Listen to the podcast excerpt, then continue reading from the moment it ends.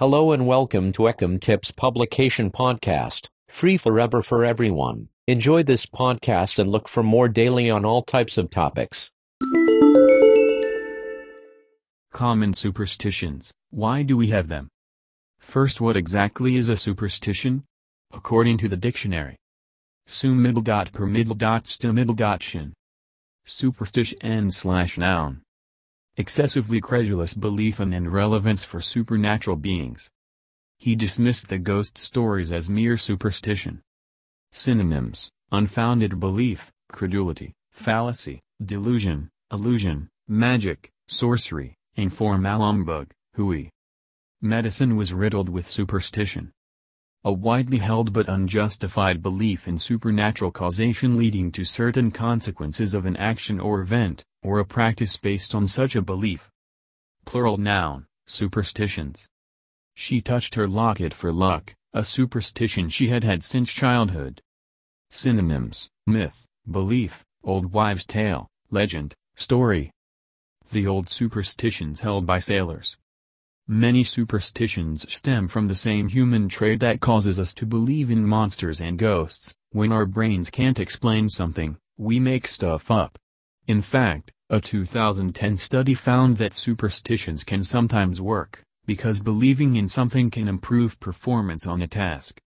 Common superstitions. Beginner's luck is the idea that newbies are unusually likely to win when they try out a sport, game or activity for the first time. Beginners might come out ahead in some cases because the novice is less stressed out about winning. Too much anxiety, after all, can hamper performance. Or it could just be a statistical fluke, especially in chance-based gambling games. Pick up a penny and all day long, you'll have good luck. This little ditty may arise because finding money is lucky in and of itself. But it might also be a spin-off of another old rhyme, see a pin. Pick it up slash and all day long you'll have good luck slash see a pin, let it lay slash and your luck will pass away. Black cats. As companion animals for humans for thousands of years, cats play all sorts of mythological roles. In ancient Egypt, cats were revered. Today, Americans collectively keep more than eighty-one million cats as pets. So why keep a black cat out of your path? Most likely, this superstition arises from old beliefs in witches and their animal familiars, which were often said to take the form of domestic animals like cats. Walking under a ladder. Frankly, this superstition is pretty practical. Who wants to be responsible for stumbling and knocking a carpenter off his perch? But one theory holds that this superstition arises from a Christian belief in the Holy Trinity, since a ladder leaning against a wall forms a triangle. Breaking that triangle was blasphemous.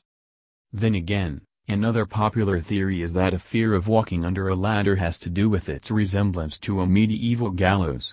We're sticking with the safety-first explanation for this one. Rabbit's foot.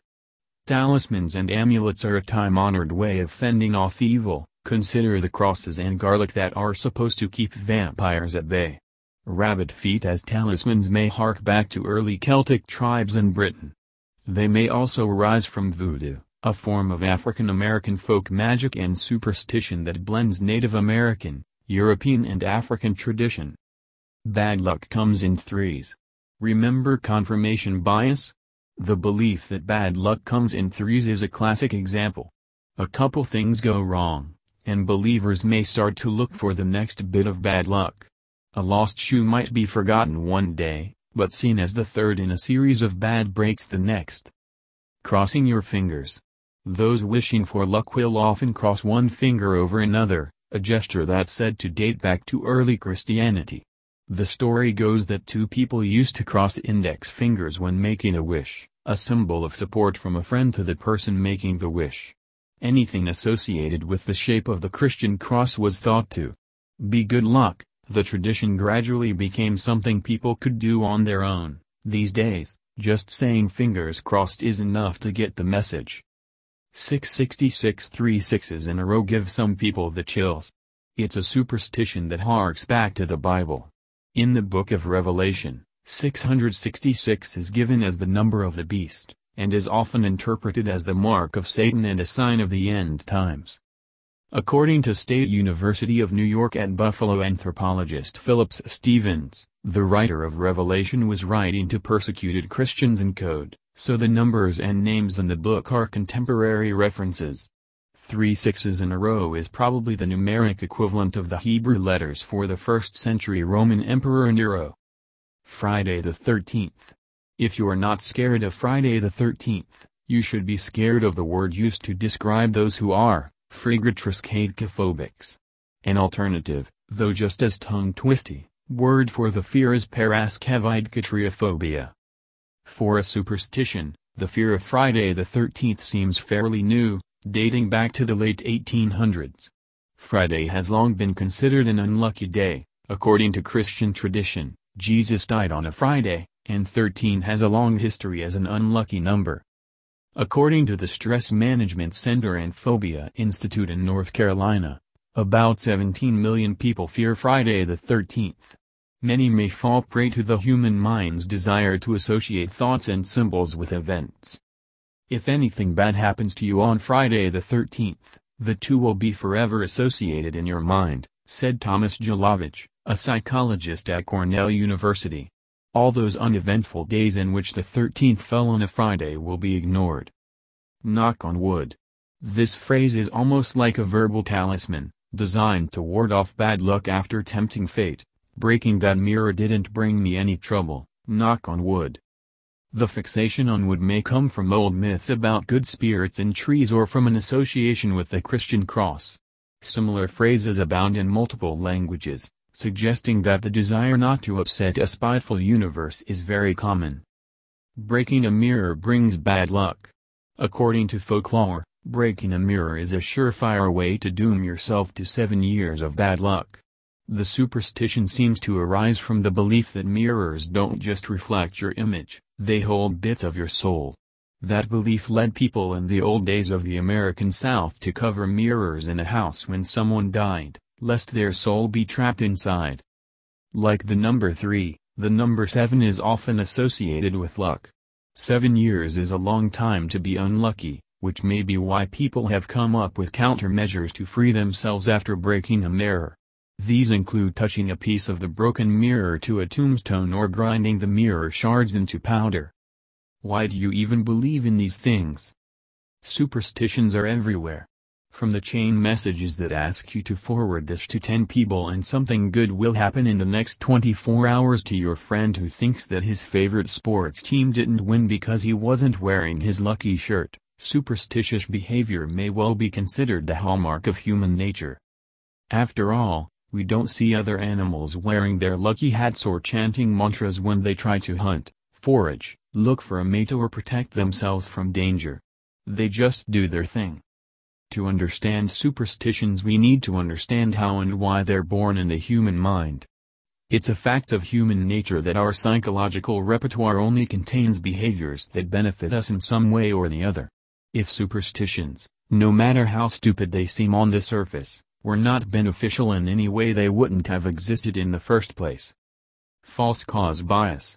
One of the major cognitive biases in human beings is the false cause bias, which states that when two events occur in succession, we're wont to think that the preceding event is the cause of the succeeding event.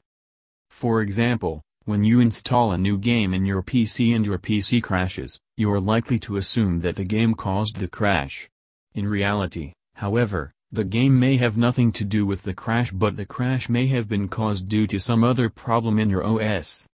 False cause bias is the backbone of most superstitions. The need to fill in the gaps. Human beings have a strong desire to explain things and fill in the gaps. And when we can't explain things with reason, we resort to superstition. False cause bias. We can attribute causes to certain events that have no causal relation to each other whatsoever. We're only misled by their simultaneous occurrence. Even if two events don't occur simultaneously, we can still assume one to be the cause of another, thanks to our deep-seated need of filling in the gaps. A person wondered why they were having such a bad day. What have I done to deserve this? They asked himself. Then suddenly they remembered that on the way to college that morning, they had ignored a beggar who then cursed him out of frustration. Next day, They made sure to drop some pennies into the beggar's bowl. They also pleaded the beggar pray for them and remove the curse. The need for control. The need to explain things is strongly tied to the need for control. What we can explain, we can usually control. When we have control, we feel powerful.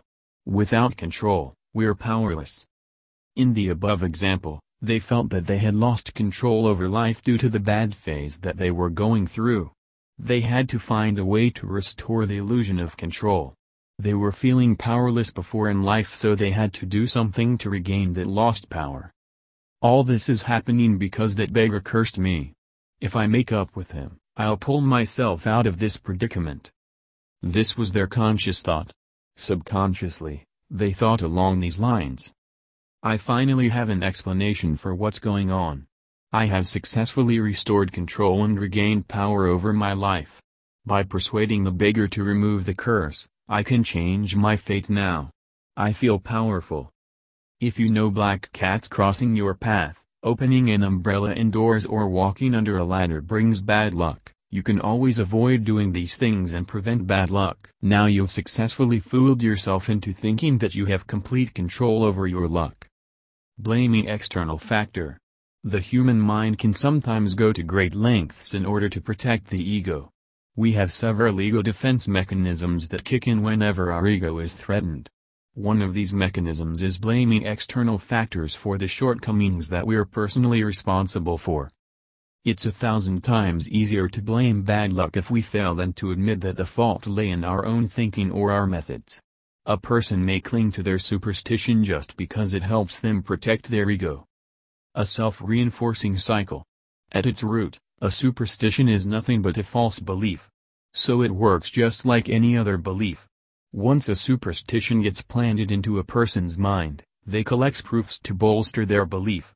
Unless they question the superstitions, or are forced to question them, they may carry them in their psyche for an entire lifetime. Roger Keyserling. Free bonus. Just save the link and get all new content every twenty-four hours. Free.